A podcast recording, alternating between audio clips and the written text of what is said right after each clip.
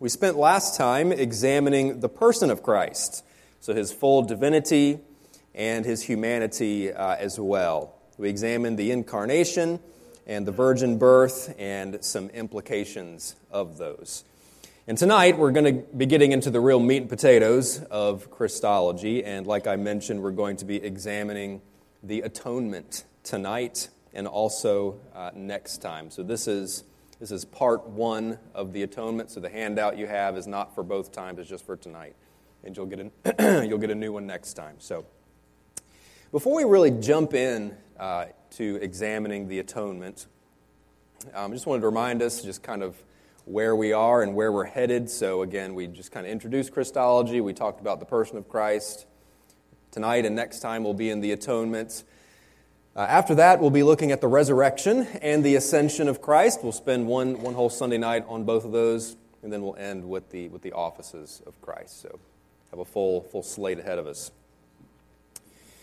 So I'd like us uh, to first define what we mean by the atonement. And it's, and it's very specific definition. Uh, the atonement, not just atonement in general. What does the atonement of Christ mean? I've given you several definitions there uh, in your handout, all of them good. I tried to pick the shortest, most succinct uh, definitions I could here. Some of them were really long. You'd be surprised how long uh, we, uh, we could take to define the atonement. Justin McKittrick defines the atonement as the work of Jesus Christ by which he brings about salvation to the sinner, restoring relationship between sinful man and holy God. MacArthur defines the atonement as Christ gave himself to suffer and die by bearing the full penalty for sin in the place of all sinners whom God saves. Wayne Grudem, in his systematic theology, defines the atonement the work Christ did in his life and death to earn our salvation. John Murray gives us a really short definition, but it's really powerful the accomplishment of redemption. In the David Gibson and Jonathan Gibson say, In the work of Jesus Christ, God achieved the redemption of every person given to the Son by the Father and applied the accomplishments of his sacrifice to each of them by the Spirit. All those are, are, are good definitions. So we should understand the atonement of Christ as the work of Christ to earn our salvation. Very simply, that. It's, it's Christ's work to earn our salvation. We could call tonight the work of Christ instead of the atonement of Christ but that is what we are referring to the work of Christ to earn our salvation. So now let's look at the motive for the atonement. There were some divine motives that God had that, that spurred him on uh, to sending the Son. So, what was it that spurred God on into sending the Son to provide atonement for sin? We'll go through these somewhat, somewhat quickly. The first motive is the glory of God. 1 Timothy 1 15 through 17. It is a trustworthy statement deserving full acceptance that Christ Jesus came into the world to save sinners, among whom I'm foremost. Yet for this reason I found mercy, so that in me, as the foremost sinner, Jesus Christ might demonstrate his perfect patience as an example for those who would believe in him for eternal life. Now to the King eternal, immortal, invisible, the only God, be honor and glory forever and ever. Amen. So, first and foremost, God receives glory from the work of the Son. Christ taking on human nature brings glory to God. Sinners finding mercy in Christ brings glory to God. Christ being a perfect example to his image bearers and being the perfect sacrifice brings glory to God. Those who gain eternal life in him bring glory to God. There's rejoicing in heaven when even one sinner repents, the scripture tells us. God is magnified by Christ and what he accomplishes for sinners. His grace is displayed, his mercy is displayed, his patience is displayed, as Paul told us in 1 Timothy. His holiness is displayed, and also his, his divine love is displayed. And that's, that's the second motive for the atonement is the love of God. The passage you know well, John 3 16 and 17. For God so loved the world that he gave his only Son, so that everyone who believes in him will not perish, but have eternal life. For God did not send the Son into the world to judge the world, but so that the world might be saved through him. There are multiple aspects to the love of God. The love of God here is, is, a, is a general love with which he loves the entire world. Every image bearer falls under this category. Now, he loves his people with a special love, but it is a biblical reality that he loves all of the world with this general, general love. And this is what motivated him to send Christ to the world for the salvation of sinners. So, two motives for the atonement. You could probably think of more. Just wanted to give you a couple of them the glory of God and the love of God. I'd like for us now to examine the theme of atonement, kind of broadly, the theme of atonement. And this is where we're going to spend um, the, the majority of our time tonight, is in the theme of atonement. We'll look at the theme uh, first in the Old Testament, then we'll examine the New Testament. So, so, first, atonement in the Old Testament. And I'd like to focus our attention uh, primarily in the Pentateuch, with several passages containing accounts and instructions pertaining uh, to the theme of, of atonement. First is the Passover. I'd like for you to turn to Exodus chapter 12, if you don't mind, in your Bibles. Exodus chapter 12, verses 1 through 13. This is the, the account of the Passover.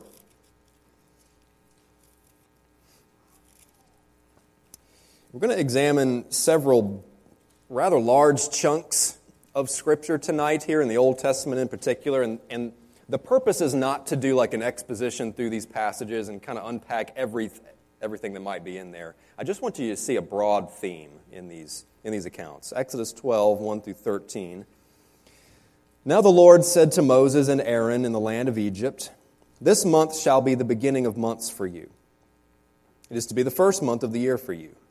Speak to all the congregation of Israel, saying, on the tenth of this month, they are, each one, to take a lamb for themselves, according to the father's households, a lamb for each household.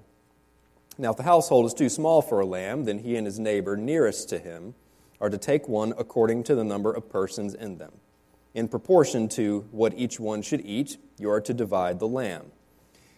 Your lamb shall be an unblemished male, a year old. You may take it from the sheep or from the goats. You shall keep it until the fourteenth day of the same month. Then the whole assembly of the congregation of Israel is to slaughter it at twilight. Moreover, they shall take some of the blood and put it on the two doorposts and on the lintel of the houses in which they eat it. They shall eat the flesh that same night, roasted with fire, and they shall eat it with unleavened bread and bitter herbs.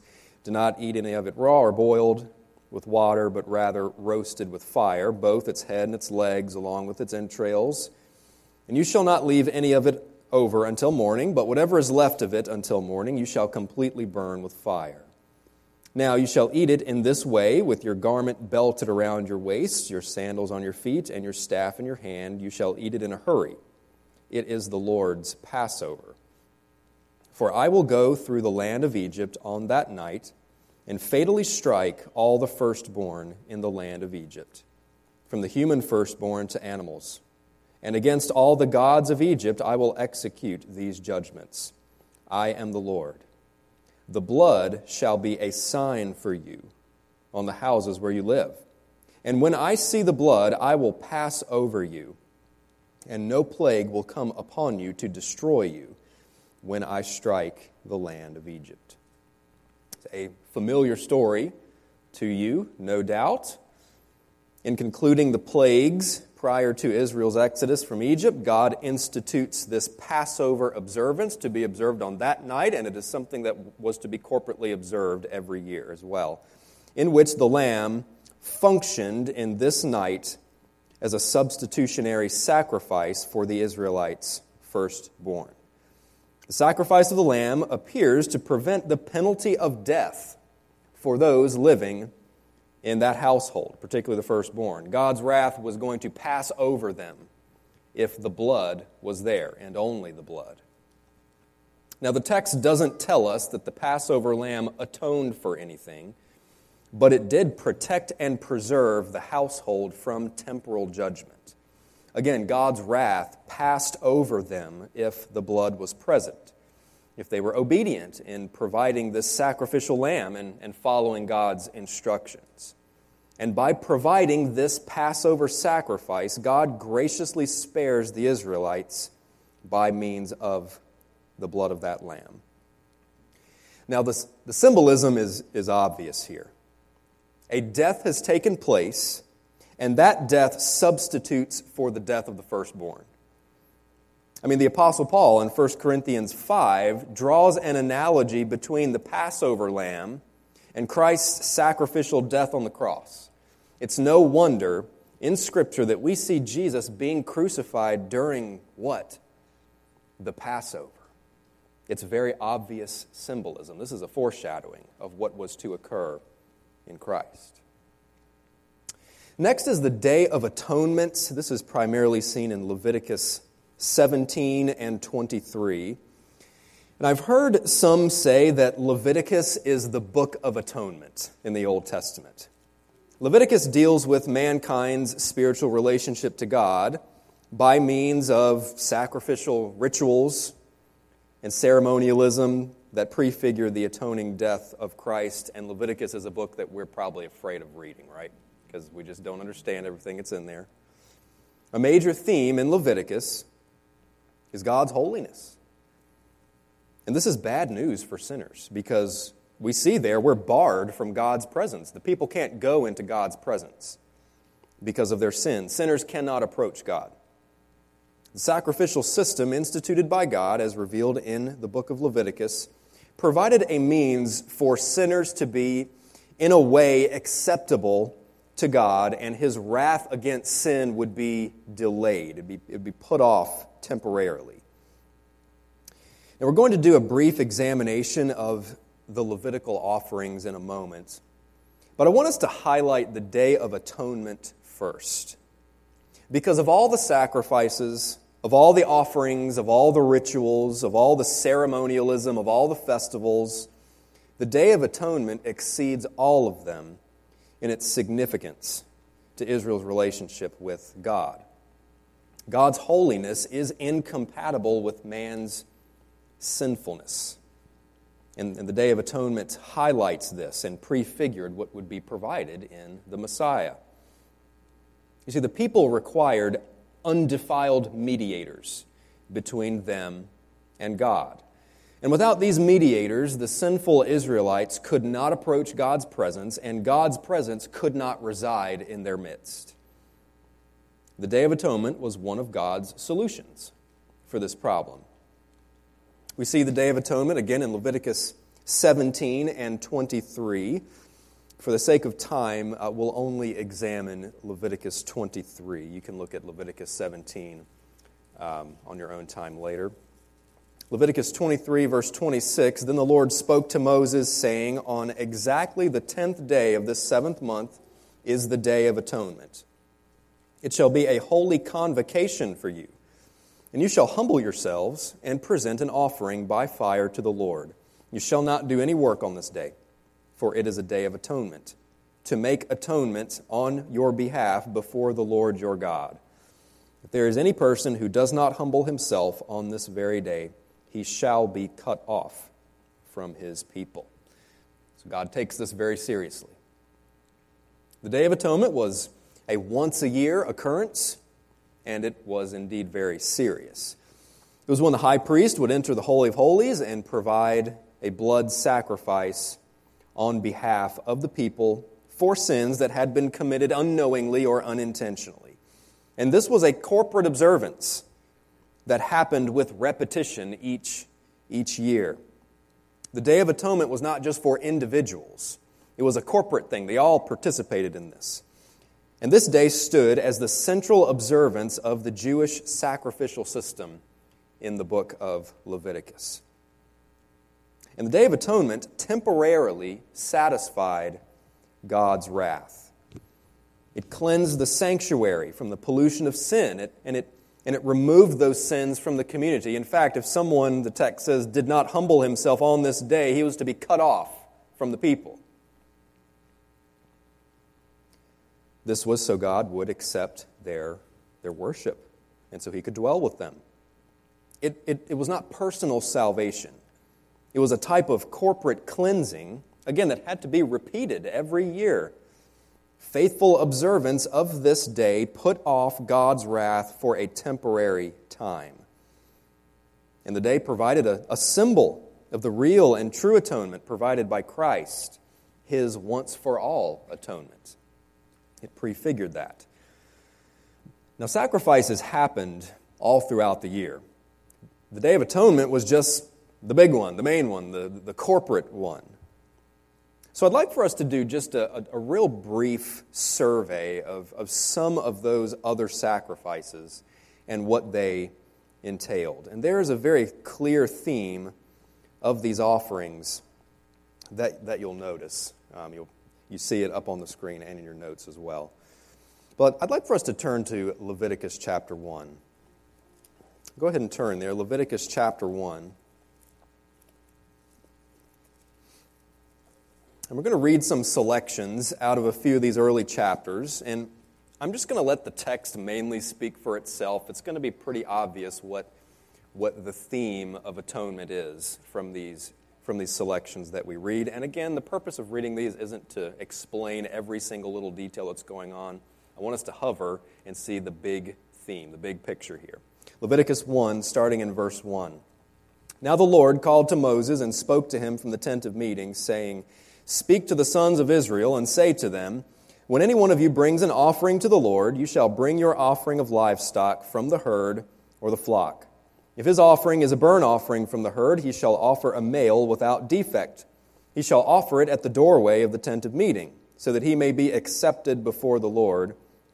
And he shall lay his hand on the head of the burnt offering, so that it may be accepted for him to make atonement on his behalf. Then he shall slaughter the bull before the Lord and Aaron's sons, the priests, shall offer up the blood and sprinkle the blood around the altar, that is the doorway of the tent of meeting. Look at verse 10. If his offering is from the flock, either from the sheep or from the goats, as a burnt offering, he shall offer a male without defect. He shall, he shall slaughter it on the side of the altar northward before the Lord, and Aaron's sons, the priest, the priests, shall sprinkle its blood around on the altar. Verse 14 If his offering to the Lord is a burnt offering of birds, then he shall bring his offering from the turtle doves or from the young doves. The priest shall bring it to the altar and pinch off its head and offer it up in smoke on the altar, and its blood is to be drained out on the side of the altar. Flip a couple pages over to chapter 3. Verse 1 Now, if his offering is a sacrifice of peace offerings, he is going to offer from the herd, whether male or female. He shall offer it without defect before the Lord. And he shall lay his hand on the head of the offering and slaughter it at the doorway of the tent of meeting. And Aaron's sons, the priests, shall sprinkle the blood around on the altar. Verse 6 But if his offering for a sacrifice of peace offerings is, is from the flock, he shall offer it, male or female, without defect. If he's going to offer a lamb for his offering, then he shall offer it before the Lord, and he shall lay his hand on the head of his offering and slaughter it in front of the tent of meeting. And again, Aaron's sons shall sprinkle its blood around on the altar. Verse 12 Now, if his offering is a goat, he shall offer it before the Lord. He shall lay his hand on its head and slaughter it in front of the tent of meeting, and the sons of Aaron shall sprinkle its blood around on the altar. You catching the theme yet? Turn over to verse or, uh, to chapter 4. Verse 1. Then the Lord spoke to Moses, saying, Speak to the sons of Israel. If a person sins unintentionally in any of the things which the Lord has commanded not to be done, and commits any of them, if the anointed priest sins so as to bring guilt on the people, then he is to offer to the Lord a bull without defect as a sin offering for his sin which he's committed. He shall bring the bull to the doorway of the tent of meeting before the Lord he shall lay his hand on the head of the bull and slaughter the bull before the Lord. Then the anointed priest is to take some of the blood of the bull and bring it to the tent of meeting. And the priest shall dip his finger in the blood and sprinkle some of the blood seven times before the Lord in front of the veil of the sanctuary. The priest shall also put some of the blood of the horns of the altar of fragrant incense which is before the Lord in the tent of meeting, and all the rest of the blood of the bull he shall pour out at the base of the altar of burnt offering. Look at verse 13. Now, if the entire congregation of Israel does wrong unintentionally, and, and the matter escapes the notice of the assembly, and they commit any of the things which the Lord has commanded not to be done, and they become guilty, when the, when the sin which they have committed becomes known, then the assembly shall offer a bull of the herd as a sin offering and bring it in front of the tent of meeting. Then the elders of the congregation shall lay their hands on the head of the bull before the Lord, and the bull shall be slaughtered before the Lord. Then the anointed priest is to bring some of the blood of the bull to the tent of meeting. The priest shall dip his finger in the blood and sprinkle it seven times before the Lord in front of the veil. He shall then put some of the blood of the horns on the altar, which is before the Lord of the tent of meeting, and all the rest of the blood he shall pour out at the base of the altar of burnt offering. Verse 22 When a leader sins and unintentionally does any of the things which the Lord has commanded not to be done, he becomes guilty. If his sin which he has committed is made known to him, he shall bring as his offering a goat a male without defect, he shall lay his hand on the head of the male goat and slaughter it in, in front of the Lord as a burnt offering. It is a sin offering. Then the priest is to take some of the blood of the sin offering with his finger, put it on the horns of the altar, and the rest of its blood he shall pour out at the base of the altar of burnt offerings. Verse 27 talks about the common people sinning unintentionally in the same vein. Turn over to chapter 5. We're almost done with this chapter 5, verse 8. Excuse me, let's go to verse 17. Now, if any person sins, any person sins, and does any of the things which the Lord has commanded not to be done, even though he was unaware, he is still guilty and shall bear its punishment. He is then to bring the priest a ram without defect from the flock, according to your assessment, as a guilt offering. So the priest shall make atonement for him concerning his sin which he committed unintentionally and did not know it, and it will be forgiven him. It is a guilt offering, for he was certainly guilty before the Lord. We're going to stop there. We could keep going, but we're going to stop there. That's pretty all encompassing, isn't it? Not, not anybody was left out, no type of sin was left out. And some of you, I realize, may be grimacing as we read through these accounts. And I understand why, and you probably should grimace at this because it highlights the seriousness of sin. And we didn't even read a lot of the real gory stuff in there. You know, you've got to feel for these Levitical priests. I mean, the priests, as we say in the South, bless their hearts. I mean, this was their job. They were butchers. They were butchers. They had to do this over and over and over and over again, regularly, without fail. The people had to raise or buy these animals over and over and over and over again without fail for all of their sins committed, intentionally or not. Whether they were aware of them or not, whenever the sins were made aware to them. I mean, I can't imagine that. Can you? Can you imagine being under this? Now, don't get me wrong, this was a grace from God given to his people to temporarily put his wrath off. It was a grace. But thank the Lord Jesus Christ that he has come and freed us from this. We are under the new covenant inaugurated by his blood. He has, he has set us free from this system. And in case you didn't notice, there was a requirement of a blood sacrifice. We read about peace offerings, sin offerings, guilt offerings. No matter what type of offering it was to be, no matter what animal was required for it, no matter what the procedures were about the altar itself or the priests, blood was required a death of something. The word blood in the Old Testament often is a placeholder for the concept of death. A death of something was required. And we could have kept going in, in, in Leviticus. The word blood is mentioned 87 times in that book. And I know we read quite a bit, but I wanted you to see how abundantly clear it was that blood is required for sin. A death of something was required for sin.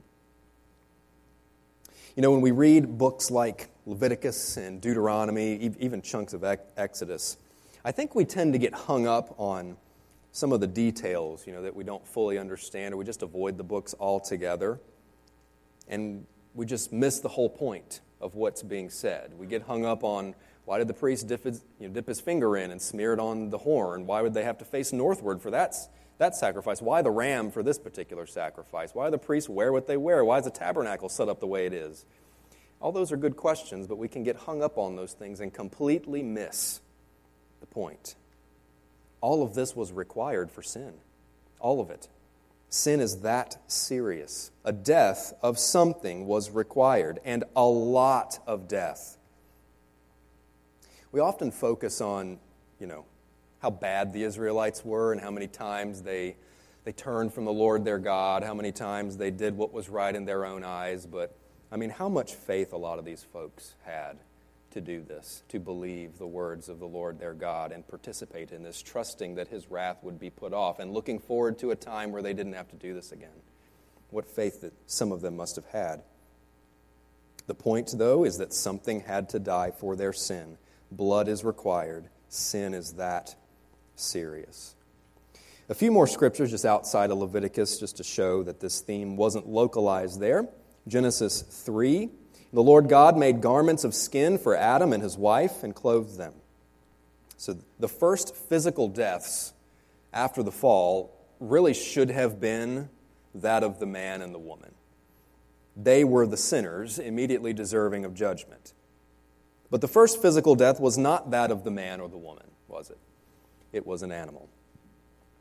There are many faithful theologians that, that say this text in Genesis 3 is a shadow of the reality that God would one day substitute out sinners for another sacrifice.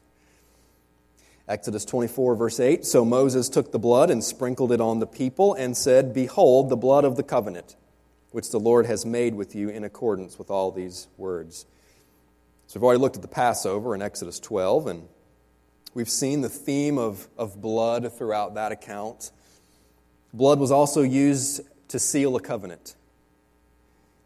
In this act, Moses responds to the obedience of the people and their acceptance of the book of the covenant. The treaty of Yahweh's covenant with his people was now in effect in, in this text in Exodus 24.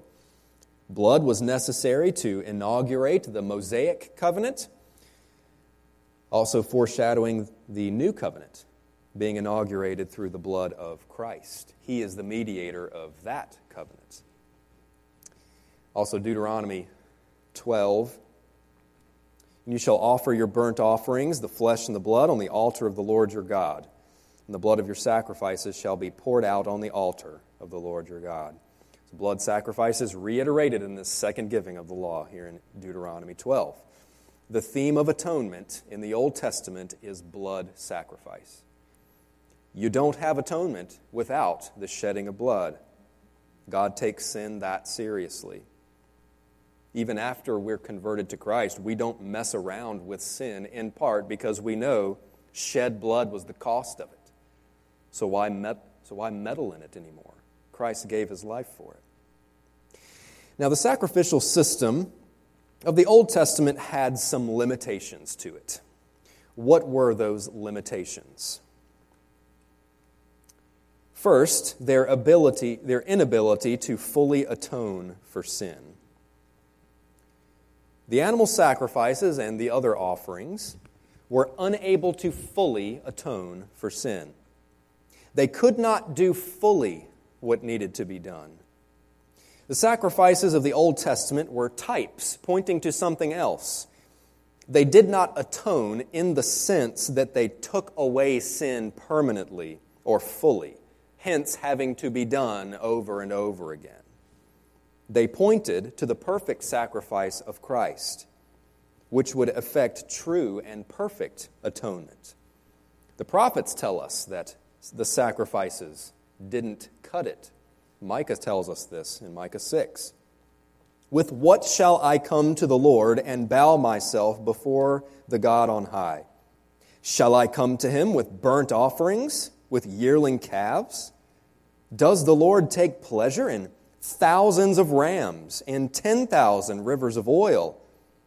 Shall I give him my own firstborn for my wrongdoings, the fruit of my very body for the sin of my soul?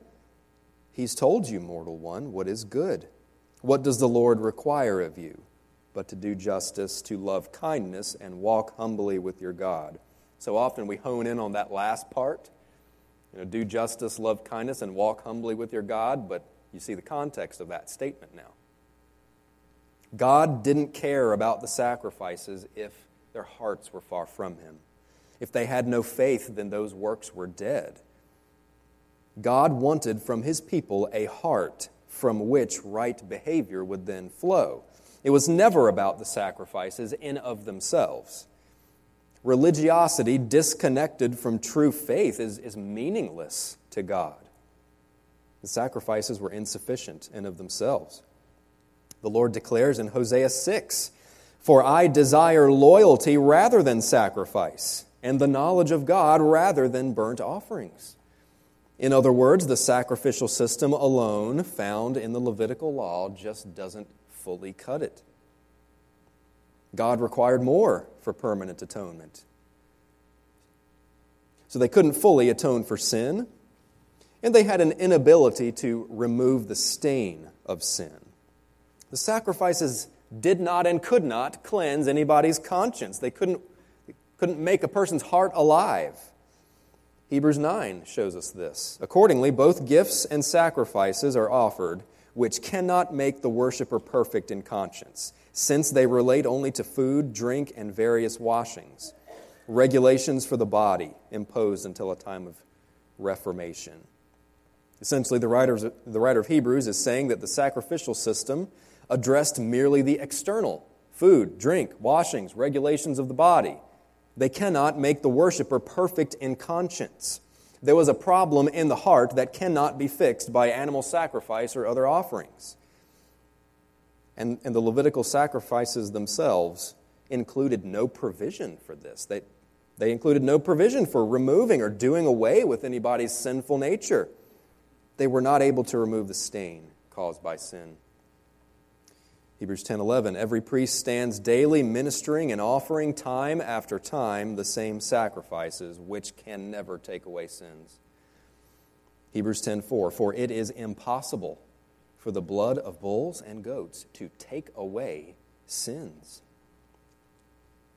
The Levitical system was not designed by God to remove sins.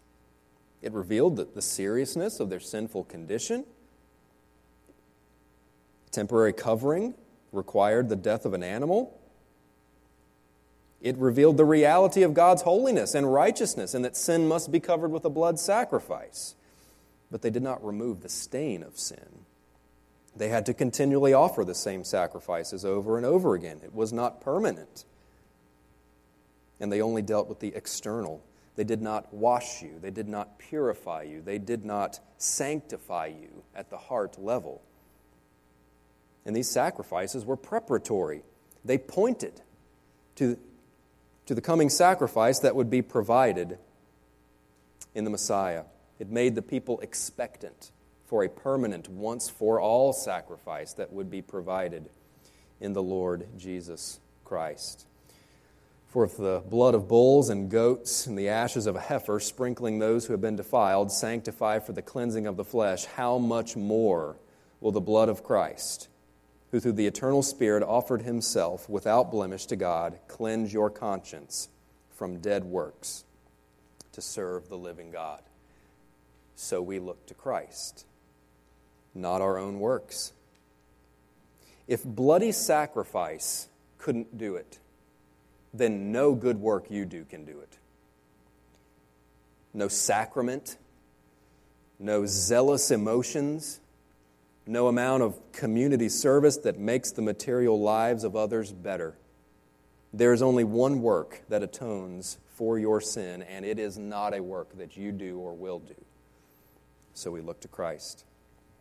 Limits of the Old Testament sacrificial system, also their inability to bring about eternal life.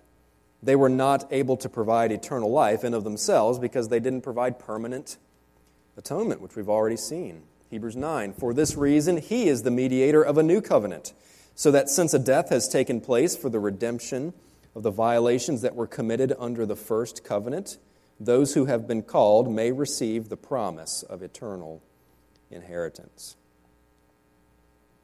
The writer of Hebrews here clearly reflects that the, the sins committed during the time of the first covenant weren't permanently covered by the Levitical sacrificial system, and thus eternal life was not gained from them.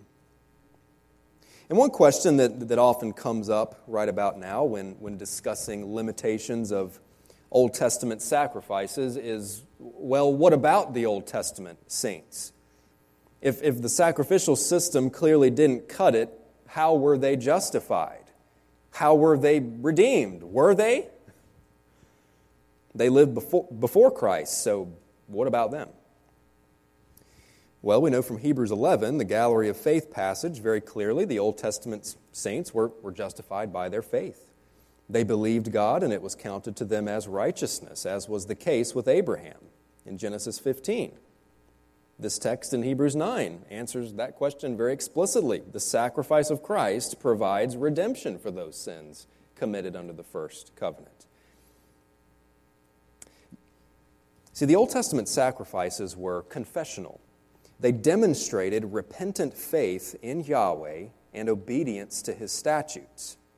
By offering the sacrifices, a believer identified himself outwardly with the covenant God and his covenant people and this outward demonstration ought to have been the result of true faith.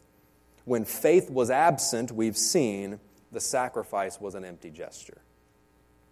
In a way, we should understand the sacrifice of Christ as, in a way, retroactively redeeming the Old Testament saints who exercised faith in a similar way that the Day of Atonement functioned retroactively to unintentional sins committed. And as we'll see next time, Christ's work is infinite in its merit, it is limitless in its merit.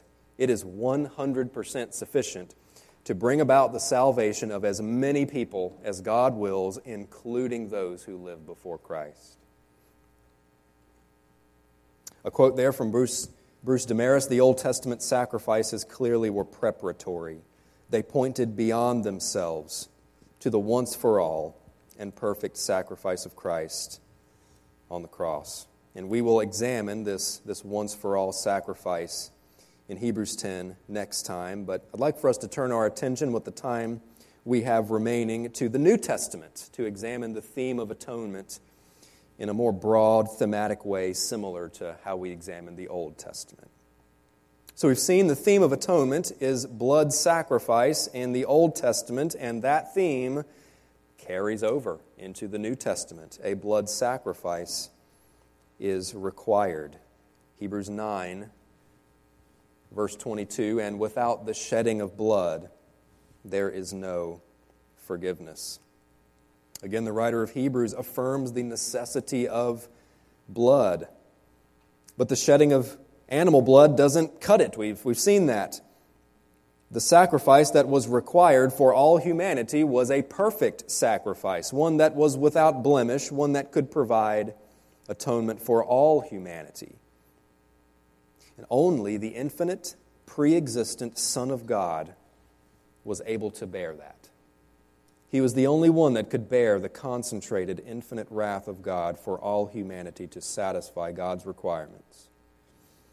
1 Peter 1 knowing that you are not redeemed with perishable things like silver or gold from your futile way of life inherited from your forefathers, but with precious blood, as of a lamb unblemished and spotless, the blood of Christ. So the focus of the New Testament isn't on animal sacrifice, animal blood, or ceremonialism of the Levitical priesthood. Its focus is on the blood of Christ, that which is imperishable and precious to redeem sinners. The new covenant, inaugurated by the blood of Christ, frees God's people from the sacrificial system. There was a sufficient sacrifice provided on the cross and affirmed by God in the resurrection. Christ provides the atonement we so desperately need. So, what exactly does Christ's atonement provide? What does his atonement accomplish? We've examined a, bit how it cleanses the conscience and provides eternal life in contrast to animal sacrifice and offerings, which couldn't provide those things. In the New Testament, we learn a lot uh, by the terms utilized by the New Testament authors. I've, I've given you a list of, of applicable terms that, that help broaden out our understanding of what Christ has accomplished. And as with most lists, this is not necessarily comprehensive. These are just kind of the main terms that, that you see most often in Scripture that, that are related to the atonement. And these are word groups, not just one, one term. First is redemption. And you'll notice in your handouts, I, I list a few Greek terms under these word groups. Something that was told to me that was helpful, something I, I, I tell the teens in, in the youth group whenever I kind of go Greek on them, is you don't have to remember the Greek words, but you do need to know what they mean. God has selected these words in His inerrant scripture and all the meaning they carry. So, what are some of the words the New Testament authors utilize to indicate redemption? First is lutron. This is the price of release a ransom. Mark 10:45 is where we see this. For even the Son of Man came not to be served, but to serve and to give his life as a ransom for many. The Son of Man, remember that messianic title of Christ? The Son of Man has given his life as a ransom. So a price has been paid to, to guarantee a release. This term's also seen in the verb and participial forms, which is where we get the English verb redeem. Here are a couple of examples. Titus, Titus 2.14, who gave himself for us to redeem us from all lawlessness and to purify for himself a people. Christ has released us from the captivity of lawlessness. He also purifies us in this redemption. So you see regeneration and sanctification here. God's justice has been satisfied by this price paid. 1 Peter 1:18, knowing that you were ransomed from the futile ways inherited from your forefathers. Ransomed, same word. Next is lutrosis. This is the experience of being liberated from an oppressive situation. It's a ransoming or a releasing, a, a redemption. This word describes our experience of redemption. Lutron describes the reality of what Christ does. This word is our experience of it. Luke 1:68 Blessed be the God, the Lord God of Israel, for he has visited and redeemed his people. Hebrews 9:12 He entered once for all into the holy places, not by means of the blood of goats and calves, but by means of his own blood, thus securing an eternal redemption. This is personal. He has visited his people, redeemed his people. We experience eternal redemption. It is secured for us. Redemption is what we gain in Christ. Apolutrosis is next, means deliverance. You are delivered from something. I think the clearest example of this is in Ephesians 1. There it is. In him we have redemption through his blood the forgiveness of our trespasses according to the riches of his grace. Our English translations often use the word redemption here, and, and that's fine. It's, it's, it's in the, the word group of redemption. But the concept is deliverance. You are redeemed from something, you are delivered from something. You are delivered from a type of, of bondage. A price was paid for your deliverance from bondage. You were bought out of the slave market of iniquity, MacArthur says of, of this text. Next is agorazo, to buy or to purchase. This word reflects that your redemption required a payment. That's the focus of this word. The, the deliverance you have was not a free transaction, there was a price paid. 1 Corinthians 6 verse 20, For you were bought with a price, so glorify God in your body. You were bought, you were purchased with a price. This implies you don't belong to you, you belong to another. You belonged to a master, your sin, the devil, the world, and Christ purchased you for himself, and so now he is your master. And of course, the price was his, was his blood. The blood of the Son was required for your ransom. One more term in this word group for redemption exagorazo. This is to secure liberation. Again, you've been freed from something, but this kind of takes it a step further. You were not only delivered, but you were set free from oppression. You have been liberated from something oppressive. Galatians 3 Christ redeemed us from the curse of the law by becoming a curse for us. You are set free from the curse of the law. You are not, no longer under its oppression. Christ became a curse for us. This redemption was accomplished by Christ stepping into our place, you might say, as a substitute. A substitutionary sacrifice was given to ransom us. So we gather from all these passages this theme of redemption. You were bought. There was a, a price paid for you. You were delivered. You were liberated from, from the oppression of sin. You're not under the curse of the law. Sin does not rule over you, it's not your master anymore. Those chains are broken. Christ is your master now. And the price paid was the blood of your master, Jesus Christ. This is what Christ's atonement accomplishes for you. And you may have noticed from these passages that we, we briefly examined that the focus is not on to whom the price is paid, but rather that there was a payment. A very expensive payment, a payment we couldn't possibly provide ourselves. There is no way for us to provide it. Only the incarnate Son of God, who took on human nature, who is our perfect representative, could provide this payment for all humanity. The next word group applicable to understanding the atonement of Christ is propitiation. And this word propitiation derives from actually a Latin term that means to render favorable. This word group has to do with appeasing wrath and winning favor. We know from Scripture that God hates sin. He's holy, He cannot tolerate it. God's wrath must be poured out upon sin. This word uh, propitiation connotes the idea of God's wrath being turned aside from you by the appropriate sacrifice, thus rendering you in a favorable state. Hilaskomai and hilasmos are the two main words for, for, uh, for propitiation. Luke 18, 13, we see it there. The tax collector, standing far off, would not even lift his eyes up to heaven, but beat his breast, saying, God, be merciful to me, a sinner.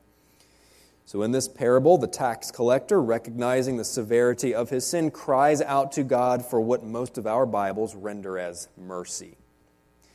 But he is crying out to God to propitiate his wrath. It's, it, it's that word.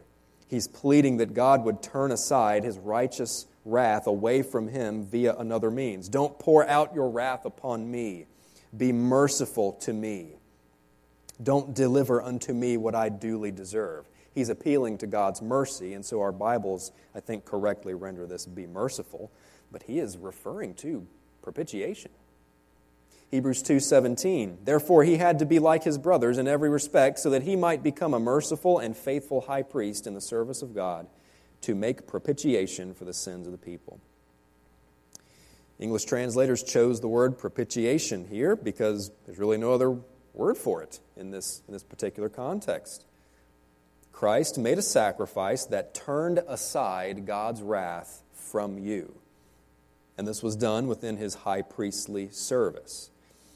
But he didn't just make the sacrifice, he wasn't just the priest that went in and provided it. Christ himself was the sacrifice. As John expands in 1 John 2, plainly, he is the propitiation for our sins. Again, Christ didn't just make the sacrifice, He Himself was the sacrifice. He didn't just turn away God's wrath, He received God's wrath on your behalf. There are a number of uh, other texts we could look at 1 John 4, Romans 3, more of Hebrews 9. We've been in Hebrews 9 a lot. The wrath of God must be satisfied. God cannot overlook sin due to his holiness. God's wrath must be poured out upon sin. And the word group for propitiation is not meant to imply a mere covering for sin or an overlooking of sin or even a removing of God's wrath. When Christ propitiated God's wrath on the cross, his wrath didn't just go away. It just wasn't poured out upon you. It was poured out on Christ. This is a much more severe theme of the atonement. Great news for us, though. This is the reality of, of God's, God's reaction to sin. It, it implies that God's wrath has been poured out upon another. His wrath has been turned aside from being targeted at you on the basis of your sin, and that wrath was directed at another sufficient sacrifice. You have been substituted out. Christ has stepped in. You and God's wrath were on a collision course, and you were removed out of the way, and that wrath collided with another, with Christ. Propitiation. This is what Christ's atonement accomplishes. One final word group that's applicable for us to understand is reconciliation. This describes a changing of relationship from enemy to friend. Reconciliation is a standing of positional peace. Through the atonement of Christ, you, were at enmity with God. Now you are at peace with God. Bruce Demarest says theologically, reconciliation connotes that alienation and enmity between God and sinners is changed to a relation of friendship and communion. The first word in this, uh, in this word group is katalasso, means the exchange of hostility for friendly relationship. Again, this is the essence of reconciliation. Relational hostility is exchanged for relational friendliness, a relational peace. No more hostile conflict between the two parties. Romans 5:10 For if while we were enemies we were reconciled to God by the death of his son, much more now that we are reconciled shall we live by his life when we were God's enemies, Christ was able, by his death, by his atoning sacrifice, to reconcile us to God so that we're, we're no longer his enemies. But we sit at his very table as adopted sons and daughters, reconciled. 2 Corinthians 5 All this is from God, who through Christ reconciled us to himself and gave us the ministry of reconciliation. We implore you on behalf of Christ be reconciled to God. Reconciliation is initiated by God through Christ and gave us the ministry of reconciliation. God calls believers to proclaim the gospel of reconciliation so that unbelievers may go from a position of alienation to a state of forgiveness and right relationship with God. Katallage is the next word in your notes. This is the reestablishment of an interrupted or broken relationship. So, this final term implies that at one time, God and humanity were not at enmity with one another. Christ restores that which was broken at the fall. He reconciles us to God and restores that which was lost. Romans 5 11. More than that, we also rejoice in God through our Lord Jesus Christ, through whom we have now received reconciliation. Colossians 1 Through him to reconcile to himself all things, whether on earth or in heaven, making peace by the blood of his cross. So there is a change in the repentant sinner's relationship to God. Man is reconciled to God when Christ restores man to a rightful relationship with Him. Peace was made, peace was restored. Peace with God is a theological implication of reconciliation. This is a positional peace, not merely a feeling of peace. Peace with God is part of your standing if you're a believer. You were once an enemy of God, and now you are brought into his family as a full member. There's a standing of peace and friendship and communion between you and God. And those who are unbelievers, those, those who are not built into the household of faith, according to Christ, who's the cornerstone, those who are dead in their trespasses and sins, rejectors of the gospel, Scripture would reflect are an enemy of God. You were once an enemy of God. Colossians 1.20 that, that we see here is, is, is, is not teaching universalism. God's face is, is turned against them, Psalm 34 says. That's, that's an anthrop- anthropomorphic way of saying God's displeasure is on them. They're on a collision course with God's wrath. There is hostility between sinful man and holy God, and there must be reconciliation. And that reconciliation comes only through the blood of Christ. Only his atoning work satisfies God's righteous wrath for sin and restores the relationship that was lost at the fall. Romans 5 We have peace with God through our Lord Jesus Christ. It is in, only in and through his work that this is accomplished. He is our perfect representative and has provided the perfect sacrifice that is sufficient for this. And so we look to Christ. Reconciliation. This is what the atonement of Christ accomplishes. Now, there is a conclusion that, that we draw from all of this. When we put all of this together, all of the scriptures pertaining to Christ's atonement, all of the themes of his work, we arrive at the theological conclusion that we call penal substitution. The necessary theological conclusion based on the language and themes of Christ's atonement in Scripture is penal substitution, penal substitutionary atonement. Some call it the substitutionary theory. Some call it the vicarious atonement. Whatever. Whatever terminology you want to use. This is the bread and butter of the atonement. It's not the only thing to be said about the atonement of Christ, but it certainly is the primary anchor of our theology on this matter, a big part of our Christology. So, what do we mean by penal substitution? We pretty much defined it already uh, through all these texts we've looked at. I've given you a few definitions of this in your handout by men far more theologically astute than I am, so we'll let them define it. Bruce Demarest defines it as indicating that the Messiah died in the sinner's place and took upon himself the sinner's just punishment. Tom Schreiner, the Father, because of his love for humans, sent his Son, who offered himself willingly and gladly to satisfy God's justice, so that Christ took the place of sinners. The punishment and penalty we deserved was laid on Jesus Christ instead of us.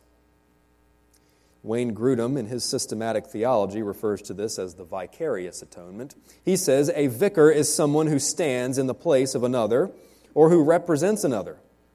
Christ's death was therefore vicarious because he stood in our place and represented us.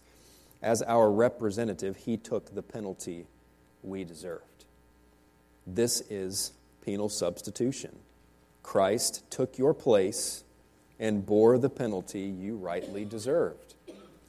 He died in your place, and this satisfies God's justice. This propitiated his wrath. Christ is our substitute because he was our perfect representative. He became like us in all things so that he could do that for us. Penal substitution. The Son of God takes the penalty for you. This is what the atonement of Christ has accomplished. Well, we are about out of time. Next time, we'll examine a few more things uh, about the atonement. We'll really look at Christ's life and death, his obedience, his sufferings, things of that nature. We'll also study the nature of Christ's atonement. It's sufficient, it's once for all, it's for all of God's people, it's sufficient for every single one of God's people without exception. And then we'll end with some, with some implications of the atonement. So that should be good. Let's pray. Lord, thank you for this evening. Thank you for the church. Lord, thank you for coming and becoming like us so that you could stand in our place by being our perfect representative and perfect sacrifice. Lord, you have propitiated God's holy wrath so we do not have to collide with it. Thank you for that, Lord. We praise your name.